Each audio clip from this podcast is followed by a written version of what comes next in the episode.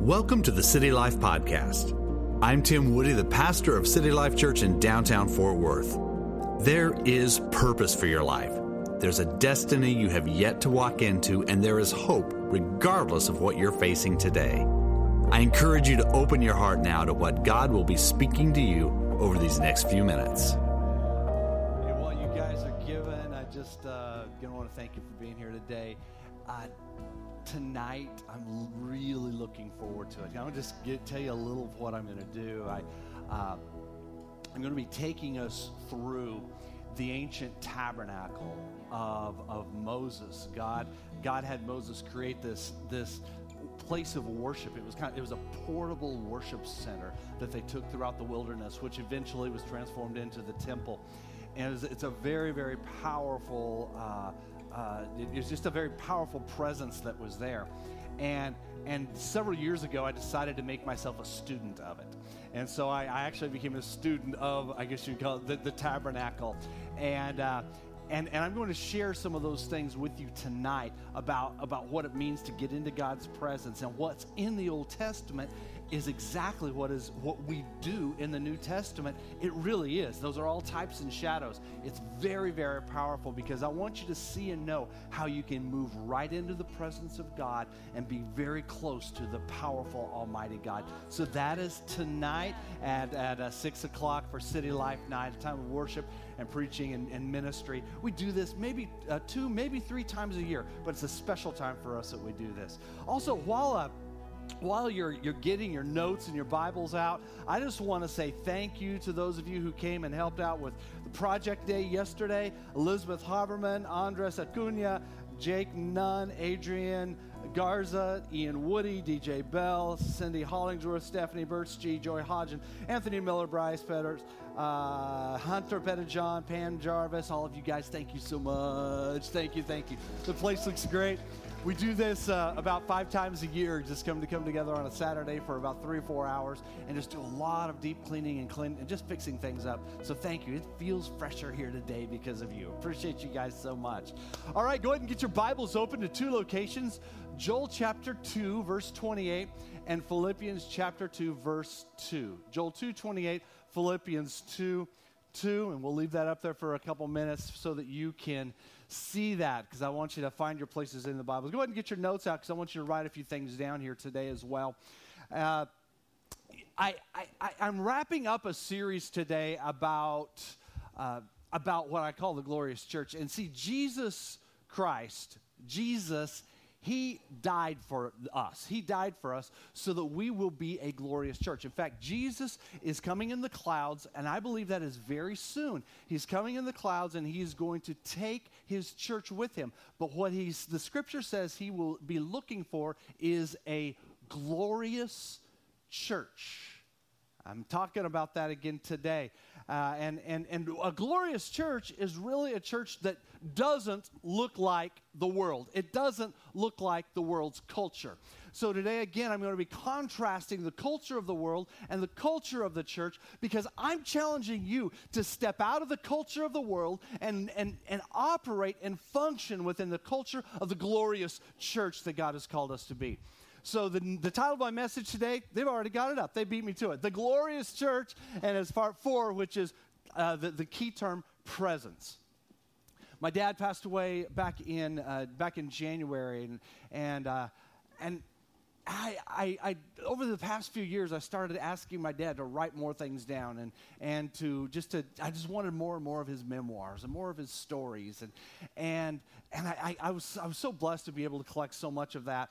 But one of the things that my dad wrote down for, for us was, was about his church experiences when he was a child. When he was a child growing up, and, and uh, he, he grew up in the impoverished area of the Smoky Mountains and the Appalachian Range in North Carolina. And, and he, he, so much of his younger years were motivated by the powerful faith of his dad and the powerful faith of his mom. And, uh, and, my, and my, my grandfather, Hosea Woody, he passed away when I was in high school, but he was a man of faith. He, was, he loved to sing and loved to worship God. He loved the church. And, and I, I tell you, he was, he was an amazing man. I couldn't imagine, how, I, I just, I've always imagined what it would have been like to be in his household. But that was back in the days when they had a lot of kids. I mean, you'd have like a dozen kids. And so you've got enough to take care of stuff around the house and around the property. That's the way it was. My dad was the oldest of the kids growing up. And, uh, and but dad said that, that from his earliest recollection, church was always a cornerstone of their life and of their family. And it was just part of their life. I mean, he said it wasn't something that was elective. It wasn't something that we thought, well, is it part of us or not? No, it just was. Uh, Dad said that, that they would get up super early on Sunday mornings. Sunday mornings were the early, early, early time they would get up, and then they would start walking to church. They had no automobile, so they walked to church, and Dad said that it was somewhere between a two to a three hour walk to church every Sunday. And he said it didn't matter what the weather was. I, uh, I, I, I charted this out. from for me to drive from my house to this building right here is 8.2 miles and uh, and and it takes me 13 to 14 minutes to drive here pretty easy it's, it's not bad at all uh, but I, I, I, I got out the Google Maps thing and I said, I wonder what, how long it would take me to walk from my house to the church. And it came up two hours, 45 minutes. I've not yet tried it. I've not yet, I've not attempted it yet. But come to think that my dad as a kid would do that, basically that same thing, 245 from his house to the church and then from the church back home with his family. Uh, that's amazing. D- Dad said he didn't really remember any of the sermons. Poor pastor, you know, he's working on those sermons. Nobody remembers. Nobody remembers your sermons anyway. I just, I, I, I've come to, to accept that about life. But you know, maybe a few bits and pieces here and there. But, but really, it's about continually building us up. But what, what my dad says he does remember was what he felt when he was there. Because there was this shared experience of the people of God coming together Dad, in his memoirs, he, he wrote that there was robust singing and there was dancing and this intense prayer. And he, and he said it was unexplainable joy. Unexplainable joy, I mean, it's the depression. They're all in poverty. Half of them, most of them don't even have an automobile. But it was just joy in the presence of God. And, and, and he said, he also said, the other thing he remembers is there was a very deep connection with the other churchgoers. There's that little Baptist church up there in the great Smoky Mountains of North Carolina. Dad has incredible memories from that place. According to him, he said, which, which I know is a part of our history, is that they would spend all day at church. So they would go to church in the morning and then they would stay there and they would eat together and they would have another service and then into the evening and, and then they would go home. They would all go home at the end of the day. Uh, but dad said that, that when he left church, he said he always felt different when before coming because going there was the oh, i got to get there we got to do this we got to get there but but he said going home he said he just would stand taller he would feel empowered he just felt stronger he said and and and dad dad said that that as he would go home actually, we're not ready for that slide yet. Let's just let's just wait wait on the slides here, okay? Um, he said he said as, as he was going home, the, the, the, the walk back was very long, but he said it was worth it because for some reason going home, even though he was many times they were going home in the dark, he said he, he just felt very safe and secure uh, walking back from home after church. He said that as the oldest, he had a responsibility to help watch out for the family. And his mom and his dad would carry some of the younger children, and, and he would be responsible to be out in front. He would have his kerosene lantern. My, we grew up with kerosene lanterns around my house, but we never lit them. I always wanted one. My parents said, stay away from those. And I can tell you stories of how those things cause fires, but uh, yeah, I, I still would kind of, would kind of be fun to have one. But dad, but my dad was, he said when he was five years old, he would carry a kerosene lantern out there in the woods down these dirt roads. And he, he told, he explained how he would keep a knife and he would keep a hatchet with him. And he would, part of his job was to watch for snakes ahead of the family because it was so dark. No street lights. You know, just out there watching for snakes.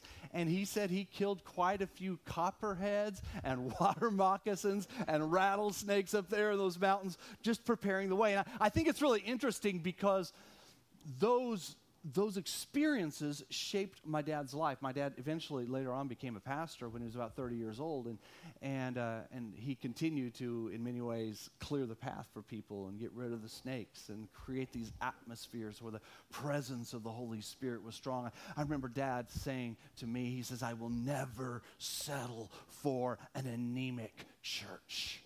Will never settle for an anemic church. I don't want a church that's void of the presence of God. And Neither do I. Neither do I. See, my dad knew that the world's culture could never offer what the church could offer. So I want to talk to you today and about this value that we have around here called presence. And, and I don't want to bore you with, with, with verbiage, but I want you to see this because this isn't boring. This is, this is heartfelt, and this, this makes my heart uh, beat fast, I guess you could say. But one of our four core values is this one the value of presence. Presence. And I'm going to read through this, and I want you to read this with me on the screens. We highly value the presence of God, but we do it while striving to walk in unity and harmony with one another. Let's keep going. We know that without the presence of God, we are wasting our efforts. Did you catch that?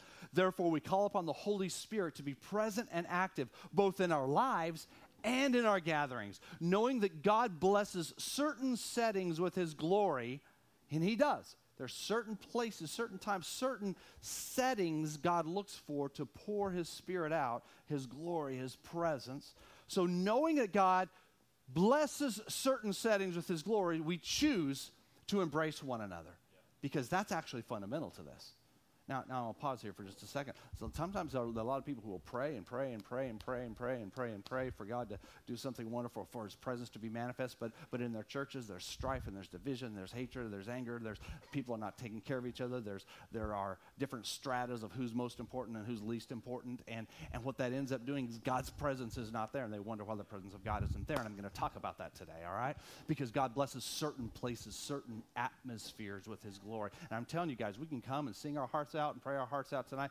But, but, but unless our hearts are woven towards each other as well, we're not going to see the things we want to see and we're not going to experience the things we want to experience. Let me keep going on. It says, We celebrate diversity where people can belong regardless of age, ethnicity, culture, or background. We honor one another without merit, choosing to believe the best about one another, being slow to speak, quick to listen, and eager to serve. We choose to be united in our hearts and spirits, assured that no force in hell can tear a unified body apart. We choose to stand with one another through both the joys and the sorrows of life, as well as through successes and failures. That's who we are and that is who we are becoming. I want this to be part of God's glorious church. Ephesians chapter 5 verse 27 tells us that Jesus is coming back for a glorious church and it's part of the, the, the, the anointing or part of the calling of pastors and leaders to, to, to release us into this and, and, to, and to lead us into this. That word glorious, uh, this last time I'm going to share this with you, this, this term glorious is this endoxos. That's what, that's what the Greek term means. And it means glorious, radiant, gorgeous, honorable, esteemed, splendid, illustrious. It means to be clothed in glory. That's what God's looking for. That's what the church is going to look like. Are we there yet as a church worldwide? I don't think we're there yet, but we're getting close. We're getting close. And I want it, and I crave it, and I desire it. Now, see, what I just described is not a church that blends into the culture. Now, please understand this. We live in the world. And we are going to, and I, I am all about living on your cultural streets and you're making a difference where you are. I'm all about that. You, I do not call, tell us that we need to be separate from the culture. We need to be in the middle of the culture, very, very active, okay? But, but at the same time, we are not of the culture of the world. You see, we look and we act and we think and we talk and we speak and we behave different than the culture of the world. See, see, the enemy, he always creates things in the world's culture that kind of looks or maybe even sounds like God's kingdom. Kind of like, oh, that, that sounds good. That, that looks good. But what he does is, is the enemy twists and manipulates to deceive people just to pause for just a second right here. One of the things that has just been released, this is just this is new, hot news, is that one year, a year and a half ago, tw- uh, 19 of the 20 most popular Facebook pages for Christians were not being led by Christians. They were being led by people in some other nations that were actually stirring up and putting out junk to try to beat down the body of Christ, to make the body of Christ fight, to make them hate each other, to make each other call each other, well, you sang that song in that church. I don't like that song. I don't like that preacher. I don't like. And they started this stuff. And I'm telling you, 19 of the 20 biggest Facebook pages were designed by people who are not Christians that were trying to stir stuff up. This is all fact. It all just came out in Relevant Magazine this, this, last week. Incredible. Incredible. The enemy will use anything to try to make it look good. But I'm telling you guys, we need to be people of discernment and we need to be people of the word. That's why over these past several months I've been teaching you, in fact, through the 10 at 12 series, how to study the word of God. I want you to be in the word. I want you to know the word. I want you to be discerning of what is good and what is evil because the evil will mask itself as, as good quite often things look like God's kingdom, but something's just a little bit off. I, I, I go and work out at, at a local gym. And one of the things I like to do after, after I work out is I like to go sit in the sauna for about 20 minutes and just sweat. It's just, ah, makes me feel good. I know some of you are, you think I'm crazy, but you know what? And here in a few weeks, you're going to be wearing sweaters. I don't know why a person wants to wear a sweater to make themselves sweat. But uh, anyway, but, but it will, you know, it's, it's just a place where you're just going, it's just quiet. Everybody minds their own business. It's just quiet, and just some dudes just sitting there, and nobody cares. It's just like quiet. Well, this person comes through the door and uh, beside. Uh, uh, now he wasn't like working out or anything like that. It was just weird. He comes up growling and stuff, and, and he's mumbling. He's just mumbling this stuff, and and then, then he goes and he, he sits down in this lotus position and starts doing some stuff. And, I, and then he said, God, kill them. Kill them all. Kill them all, God. Ugh. This isn't a sauna, guys. Everybody else is sitting there just kind of staring straight ahead. I'm like, all right. I kind of looking at the dude, and he goes, God, kill the racists. Kill them all. I said, so, okay, dude, stop. I don't know who you are. I, I did this, guys. I did this. I did this. Sorry, I, I'm not sorry. I did it. I don't know who you are, but my God does not kill the racists. You know what? We love everyone. You love racists? Yeah. And I love liars and I love adulterers. You know what? I love them all. I sure do. He said, My God will kill them. It's a growling. Okay. Okay, all right, dude. I know what I'm dealing with. I'm dealing with some demonic stuff. So I just start praying in the spirit. And I said, Well, you're not praying to my God. You're praying to, the, to a false God. He goes, I'm praying to my resurrected God. I said, Oh, Jesus Christ, the God of the Bible? I hate the Bible. Okay, and I'm telling you, the other guys in the sauna are sitting there facing straight ahead. I mean, people are sweating like they've never sweat before. At this point, I am down and I'm walking in the sauna and I'm talking. I'm just going, listen, guy, listen, sir. No, no, no, no, no. That's you are not praying to my God. I and, and so he, and I just said, you need to stop that. You need to stop that. You, if you're going to pray to your false God, you need to pray quietly because this is not this is not your place to pray. I can do what I want. It's a free country. Not in here. Keep your mouth shut. So what I, I did, I, I really did this. I, I, really did. Yeah, you, you, you know me, Rebecca. Sometimes, some of y'all are like that. You're just like, okay, I'm just going to deal with this. I, I, I, I, try, I try to be, and, and usually I'm serious. When I'm in the community, I really try to be gentle and nice and, and, I, and, and amiable. And sometimes you just got to say, this is ridiculous. Who in the world, what, what is good about this? Killing people? And so I thought, well, I, I want, I'm going to keep praying in the Spirit. I said, I said, keep your mouth shut. He goes, okay, I'll keep my mouth shut. I said, good. So I'm going to I'm gonna pray in the Spirit. So I, I just went, like, okay. Um, you know what? I mean, usually guys aren't sitting like right next to each other in the sauna, but I'm going to go sit right next to this guy. I did. I did. If you knew the other guys in there, they would tell you that happened. I went right over there. I said, Well, I'm going to come sit right beside you. And I did it not to intimidate him, but I know that I carry the presence of the Holy Spirit. And so what I did is I just sat by him praying. I was like, God, this is evil. This is foul spirit. This guy's in bondage. God, you got to loose him. You got to set him free. And he sat there for a minute and he started shaking. And he says, I can't.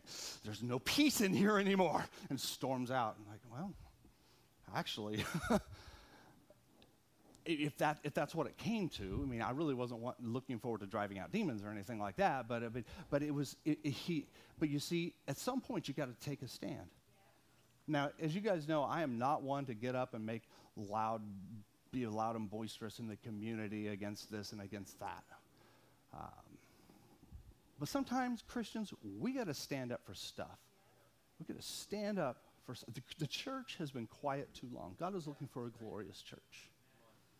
Think of it this way if you're the bride of Christ, and you go and there's someone is speaking harsh, negative stuff about your spouse, would you just kind of let it go? No, you wouldn't let it go. You'd deal with it. If you're married, you understand exactly what I'm talking about. It's kind of interesting because by the, by the end of this time, uh, the guy the guy starts to leave, and then, then this other guy in, the, in, there he goes, "Well, I just want to share the word of God." He starts quoting scriptures and scriptures and scriptures, and he said, "Isn't it great to be persecuted for righteousness' sake?" I'm like, "Well, I, I didn't even know I didn't know there were any other Christians in the room, but uh, but I, I, didn't even see myself even being persecuted for righteousness' sake. I was just I'm, I'm just going to put my foot down. No, you're not going to pray to your demon gods in here, not not around me, and that's just that's just not going to work." And and I tell you, this is a time where we need to look at some things in our culture, and most often we need to do it in a gentle, amiable uh, way in the community. Most of the time we do. But our culture is confused because there are things that even a lot of Christians have embraced, not realizing that it's actually not biblical at all. And without going into deep detail on everything, a lot of this actually plays out in this uh, in this core value of ours that's called presence. Um, for example, terminology that sounds like what we should be using all the time uh, equality, fairness, my own truth, and tolerance, and those words all sound good to us. They, they do. They, they sound good to us, but and, and it's because we hear them continually in our culture. And, and, but, but I'm telling you, none of those things that I just listed are kingdom principles. Did you know that? None of them. None of them. See, the culture screams equality. But you know what? There is no equality in heaven. We will all be judged according to our works, and, and you, we will receive different levels of rewards, and it will be different in heaven. There is no equality in heaven. And uh, see, God is a God of equity. He's a God of equity. Therefore, if He's a God of equity, we must be a people of equity. We must be there with each other and, and build each other up and understanding each person is responsible for their own destiny. The culture screams, fairness. You must be fair. You must be fair. But God is not fair. Now, God is just, but He's not fair. Look at all of the, look at the parable of, uh, of the talents is a good one. Was He fair there? Oh, take it from that one and give it to that one because he's going to do more with it. That's not fair. God, that's not fair. Why did you do that to me? No, God, God, is a God of justice. God is a just God. And if God is a just God, the church should be a just church. We should be just people. We should be all about justice, all about the right thing. The culture screams, I create my own truth. Well, you can't because Scripture says Jesus Christ is truth. Jesus Christ is truth. And God speaks the truth in love. And therefore, as the people of God, we are in love with truth, Jesus Christ, and we speak the truth in love, even. And God speaks truth even if it hurts our feelings, doesn't He? And we have to do that as well. We're more worried about feelings than people actually going into eternity, my friends. The culture screams tolerance, tolerance, tolerance. And so therefore that what that means is we should all be able to live without boundaries and nobody should say anything about it. But I, the kingdom of God is different. God created boundaries.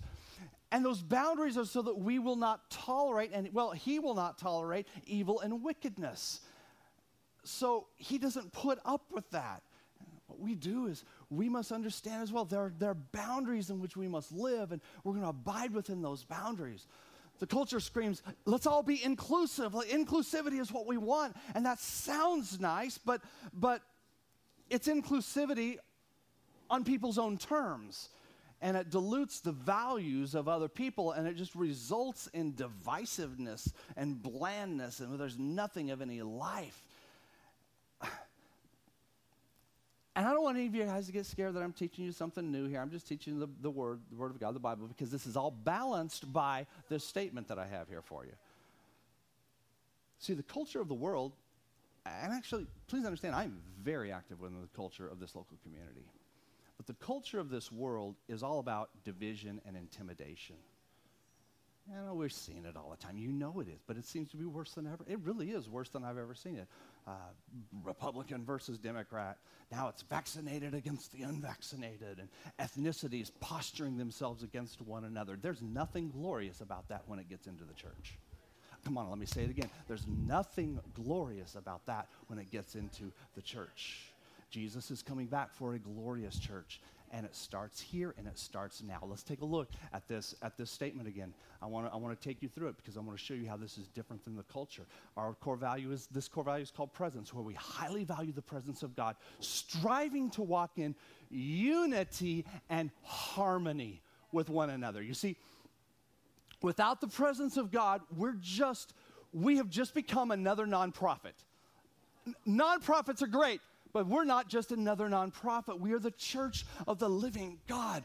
And a huge part of what opens the door for God to pour His presence into this group of people is how we function and how we treat each other. See, God pours His Spirit out in settings like this, and I desire the presence of God. The statement goes on to say, We know that without the presence of God, we're wasting our efforts. Therefore, we call upon the Holy Spirit to be present and active both in our lives and in our gatherings. Now, I'll tell you this prayer and worship is critical in your private life as well as within this corporate body.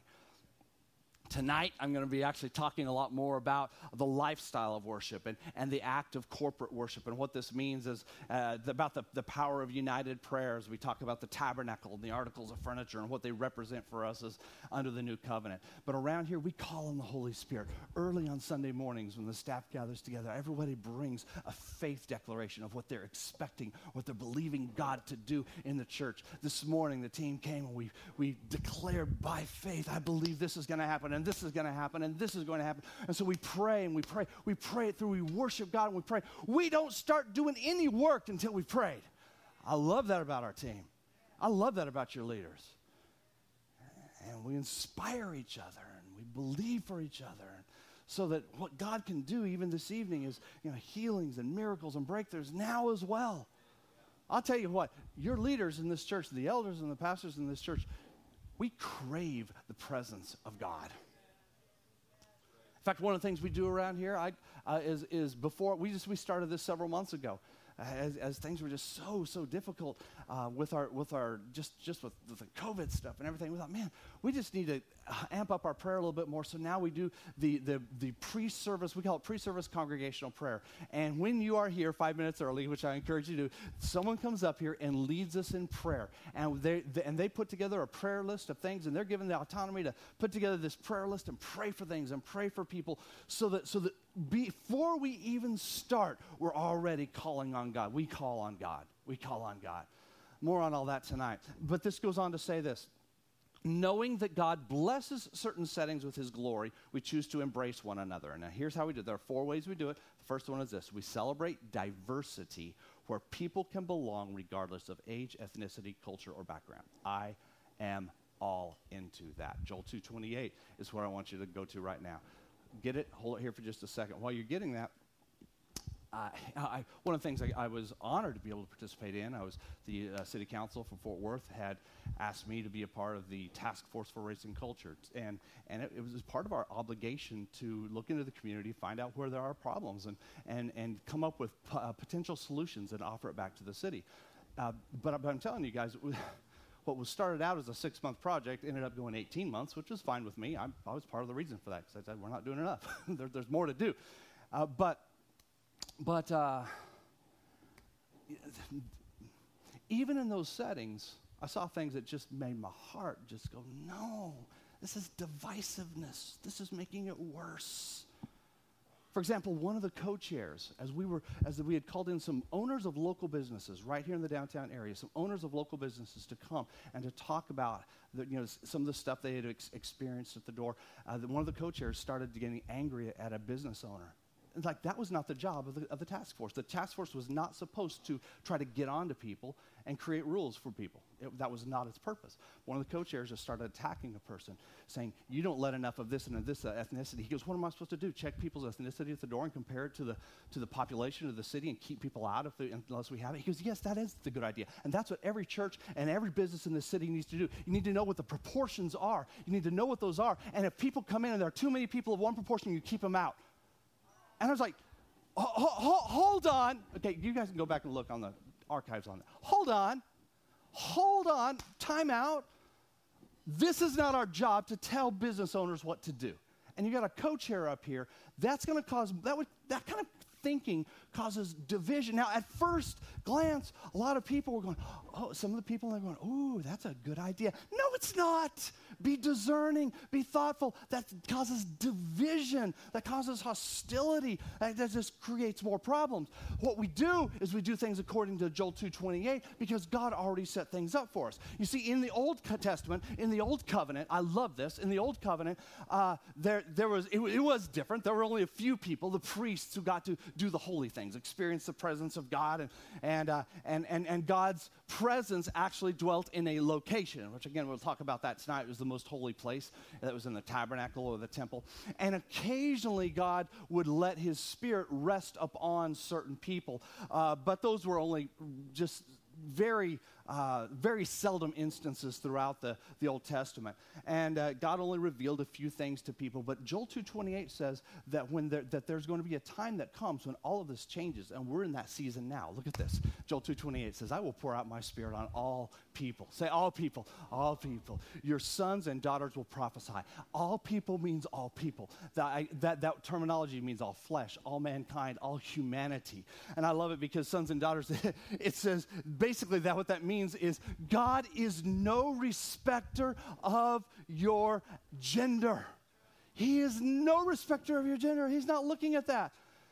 All people, all people, that means God is no respecter of ethnicities. He says, You are blessed, you are blessed, you are blessed. We are all blessed. Let's lock arms and let's move forward. That's the kingdom of God says your old men will dream dreams and your young men will see visions. Just if you ever get that confused, who dreams the dreams? Who sees the visions? Remember, old men are tired, so they are they're dreaming the dreams. Young men are awake, so they're seeing the visions. Okay, but but what, what we see here is God is no respecter of age. He's not looking, well, you have to be a certain age to, to experience my glory, to walk in my power, to be a, a thriving part. No, He's no respecter of that. Okay, keep looking. It says, even on the male and female servants, I will pour out my spirit in those days. What does that mean? Well, of course, we, we see again that God is not concerned about the gender. He's not concerned about that. And he's not concerned about your socioeconomic status. The poorest of the poor and the wealthiest of the wealthy can sit and sit side by side and equally be conduits of the power of the Holy Spirit and functioning in the body of Christ and functioning in the community. I tell you, one of the biggest people who do outreach in this community sits right back there in the corner, Jack. Jack, you've been a part of this church since the very beginning. You have two cents in the offering every day, and you were on the streets, and this church helped get you off the streets, and we still love you, and we bless you, and we honor you. And I know what you're doing in the community. I know how you're witnessing to, to what you call your brothers and sisters, which are the other homeless in the, in the community. God bless you for that. And you know what? God's Spirit is upon you. And God doesn't look and say, well, because he does, he's not of the socioeconomic level of everyone else, he's lesser. No, you're greater. God says, you'll be greater in the kingdom of heaven. And Jack, I've told you this before. I really hope you'll invite me over to your mansion, you know, in heaven. You're gonna have a big one. I know, I know where you live right now. That, that's nothing. That is nothing. You have a big place. It's gonna be nice. It's gonna be nice. Joel 228, I, I love that. So the differences that the world is always howling about makes no difference to God. Do you see that? The, they, and they absolutely, positively must make no difference to us. See, a glorious church recognizes that and says, you know what? We're all blessed. We're all blessed. Look, it goes on to say this we honor one another without merit, choosing to believe the best about one another, being slow to speak, quick to listen, and eager to serve. So, around here, you're not just honored because of who you are or what you've done. You see, a church that opens itself up to the presence of God practices honor all the time. And you believe the best about each other. You're not going to think the worst or believe the worst. You're going to believe the best. And you're going to listen more than you talk, unless you're preaching. And then you, after you're done, then you, you listen. Romans chapter 12, verse 10, look at this. It says, Love one another with brotherly affection. Outdo one another in showing honor may we always have a culture of honor around here. And honor is significantly downplayed in our culture of today. The church must be different. So, who do we honor? We honor every single person because every person in God's creation, I'm talking about the world now, every person in God's creation is an image bearer of God. So, there's a certain level of honor we must bring to every person. But, God, but, but, but it's also more clear that, that we see that the, the, scriptures talk about honoring one another within the body of Christ, within the Christian circles, that there must be a heightened level of honor and care for each other. And I think that that is part of what prepares us for the very end, is that, that we are going to be so tight. We're going to be with one another, caring for one another. We're going to walk with each other, and it's going to be, it's, it's going to carry one another through very challenging times. But that's, that, you know, that, but it's just about honoring people. You know, when you see someone, and if you're here in the South, you say yes, sir, and yes, ma'am. Don't try that up north because they get, they get confused. They think you're insulting them. But you say yes, sir, yes, ma'am, yes, sir, yes, sir. I stopped at Sonic the other day, and this boy came out, probably about 17 years old, and brought me my, my little burger. And I said, Thank you, sir. He said, Sir. yeah. Yeah, that's who you are. Honor, honor, honor.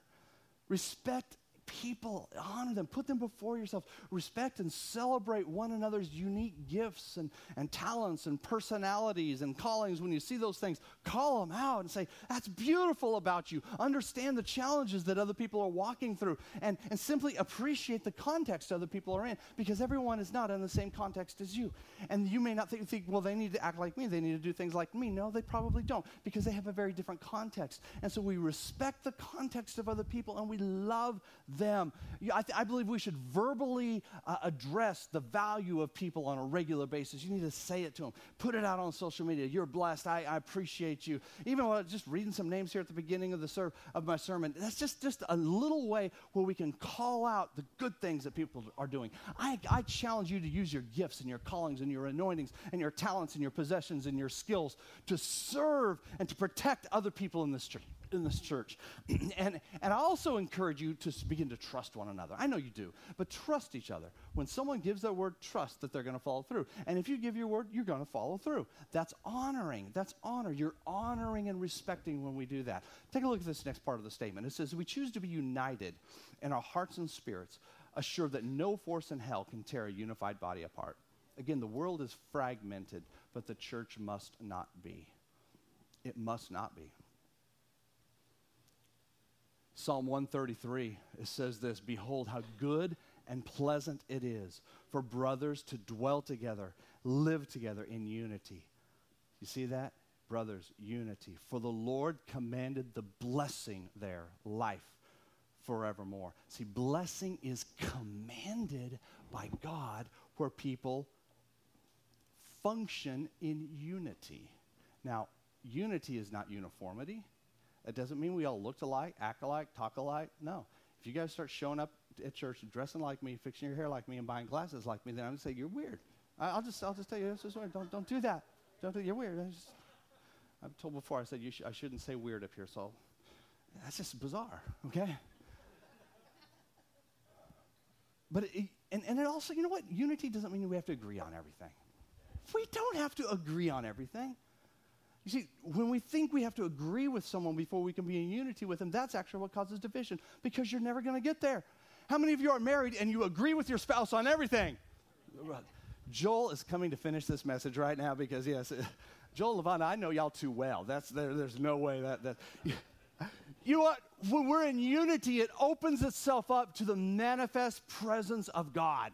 And take a look at this in that last statement. It says, We choose, it's a choice, to stand with one another through both the joys and the sorrows of life as well as through successes and failures. It's just this is love and care. And what it does is it transcends all of life's shifting situations because there are times when you're on the mountaintop and there's times when you're in the valley. Sometimes when you're sick and, and everything is destitute. Sometimes you're broke and other times you might be just, just rolling in the dough. It, it's, it's difficult to know where everybody is. But regardless of your situation, whether it's up or down, we will stick with one another. We will stick with you, Donna you got to go back into your house now after being out for what, eight months? Wow. Thank God. Thank God you're back home. But you know what? We're going to stick with one another, stand with one another. That's the glorious church. That's the glorious church. Now I want you to look in your Bibles at this last passage of Scripture, Philippians chapter 2, verse 2. It's beautiful. Philippians 2 2. Paul says this. He says, Make my joy complete. He says, now he's talking to Christians here, okay? He's talking to Christians. He said, Make my joy complete, church, by being like minded. Not identical minded, but like minded, having the same love. Same love. Being in one spirit and of one mind do nothing out of selfish ambition or vain conceit. Rather, church, hear this, in humility, value others in the church. He's talking to the church. Value others in your church that you're sitting next to above yourselves. Not looking to your own interests, but each of you to the interests of others. And you can't do that unless you're in each other's lives. You gotta get in each other's lives and love each other. See, there's no such thing as an autonomous Christian. That's something else the culture of the world is trying to propagate right now is that Christians can be autonomous. They don't need the body of Christ. They can read the Bible and pray and, and like, hey, I'm, I don't, I don't know what a person's eternal destiny is like. I can't judge. So but, but I do know that, that, that scriptures say something very, very different because a person who stands alone, basically with no need to serve or no obligation to anyone, how can they actually fulfill Christianity? See, the calling to be a Christian, by its very, very definition, means you are part of God's Christ, God's Christ's body. You are part of the, the church, the local church. And every Christian must somehow, every Christian must somehow be in fellowship with other believers, and the scriptures instruct us to do so. And that's how this stuff all plays out. And the beauty of it, the beauty of it is the local church then becomes this hodgepodge of all these people who are so different. And eh, I wish you could see yourselves from where I'm standing right here. Y'all are different. And there is no gathering, no place on this earth that's going to pull people together like that except the local church, the body of Christ. And we don't have to take a little clicker at the door to make sure a certain number of people come in of certain groups. No. What we do is we just simply love each other. Love each other. Do you know that six of the Ten Commandments are directed toward how we treat each other? Our relationships with each other? God desires his people to love each other and to meet together, to encourage each other and to love. This is actually what makes us unique. This is part of what makes us a glorious church. This opens us up to the presence of God among us. The local church, my friend, is the hope of the world because the local church stewards the only message that will impact people for eternity. You hear me? Again, a lot of great organizations. I love my city. I love my community. A lot of great organizations and, and businesses in this community and government institutions. But I'm, I'm also want to be really clear with you. The church is the only one that offers hope for eternity. And repeatedly, throughout the history of mankind, the history of the world, over and over and over, this has come to be the truth. The church is the only one that's going to nurture and train and commission people and send them out into their communities and around the world to make a difference. And here, what we call it, it's our cultural streets. But, but the church is made up of individual building blocks. It's not the institution, it's not the building, it's not the organization. Uh, the, the church has individual building blocks, and that's you and me. These are individual followers of Jesus Christ. So, we have to work on ourselves. That's all I'm challenging you to do is work on yourselves. That's what I've shared, shared with you today. Let God speak to you. Work on yourself. And, and then another thing, you know, when you do look at yourself, you know as well as I do, you see imperfection. You see imperfection. Yep. I, I, I, I got up this morning, I looked in the mirror, and I saw imperfection. I thought of it sometimes like, man, I'm so messed up sometimes. And Rebecca says, I know. I love. No, she doesn't. But we're all imperfect. Therefore, the church is imperfect. The church is imperfect. But you know what? God doesn't say He's coming back for a perfect church. He's coming back for a glorious church. That's a church that's filled with the glory of God. That's where we love each other radically, Elizabeth. Radically. You're standing here because of radical love. You are loved in this place. I don't care what the devil has tried to do to you. I don't care. It's like he's a loser. You're a winner. You're a winner. And that man married a winner. I tell you, you, you like the, the devil made me mad when I saw him trying to trying to destroy her life. Just, he just didn't Rebecca. Didn't he just make us mad? We were like, uh uh, not not not not our friend Elizabeth. Jesus' name. And we didn't realize we were praying for, like, TJ, look at that. And God's restored. But, but I'm, I'm telling you, God hasn't called us to perfection, He's called us to be full of His glory. And we all must individually be doing so as well. And it's all because of His Son, Jesus Christ. Because we are in Christ. And so when God looks at the church, He doesn't see imperfection, He sees His Son, He sees the beauty of His Son. I love the local church, and I want us to differentiate ourselves from the culture, not separate, but be active, loving people, being a part of the success of your local community, being salt and light. But to be salt and light means you got to shed some light on some things, like that instance in the sauna. And I have never done that before, and I hope I never have to do that again. I was salty. I was. But you know what? God has called us. God has called us. And we're going to love each other. And we're going to be bearers of his glory. I'd like every head to be bowed and eyes closed for just one moment. I want you to look inside your own life, examine yourself. And if you don't have Jesus Christ in your life, I want you to, I want to challenge you today to make the decision to follow him. I want to challenge you to make the decision to follow Jesus today. Let him free you of bondage. Let him wash your sin away. Let him set you free in Jesus' name. If that's you here today, with no one looking around, I, what I want to do is I want to connect my faith with you. So when I count to three, I want you to lift your hand. And when you lift your hand, you're letting me know that you want me to include you in this prayer to receive Jesus Christ as your Lord and Savior. At count of three, lift your hand if you want to receive Jesus. One, two, three. Lift your hand up for me. Thank you. Thank you. you put your hands down. If you lifted your hand, I want you to pray these words with me, church, congregation. Pray with me as well. If you're if you're saved already, just pray it as a reaffirmation of your faith and as an encouragement to those who are praying this. Dear Jesus, Forgive me of my sin. Cleanse me of my unrighteousness. I give my life to you. I surrender myself to you. Pour your spirit into my life as you wash me with your precious blood. Today I make the choice to serve you and to press forward and to not look back.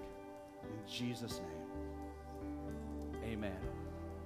I'd like everyone to stand because I want to pray a final blessing over everybody. I want to pray for you before we close. Just receive this prayer. God, I, I pray blessing over every man child, every person who's hearing my voice, every person who's in this room. I pray for a release of your glory, of your presence in them, among them. God, I pray that we will truly be the light bearers, that we will shine brightly the glory of God, that it will be beautiful and that we will love one another without merit. We're not going to hold things against one another. We're not going to build up walls. We're going to tear walls down. We're going to help pull our brothers and sisters up. We're going to be a strong and mighty church. We're going to be a glorious church. So, God, let it be. Let it be right here among us. Let it be at City Life Church. Let it be in downtown Fort Worth. God, let it be in the other churches of this city as well, God. Let your kingdom come and your will be done on earth as it is in heaven, God. Let us be one as you you are one. In Jesus' name. In Jesus' name. And everybody said, Amen. Thank you for tuning in to the City Life Podcast. If you're interested in attending our Sunday service or would like more information, go to citylifefw.org.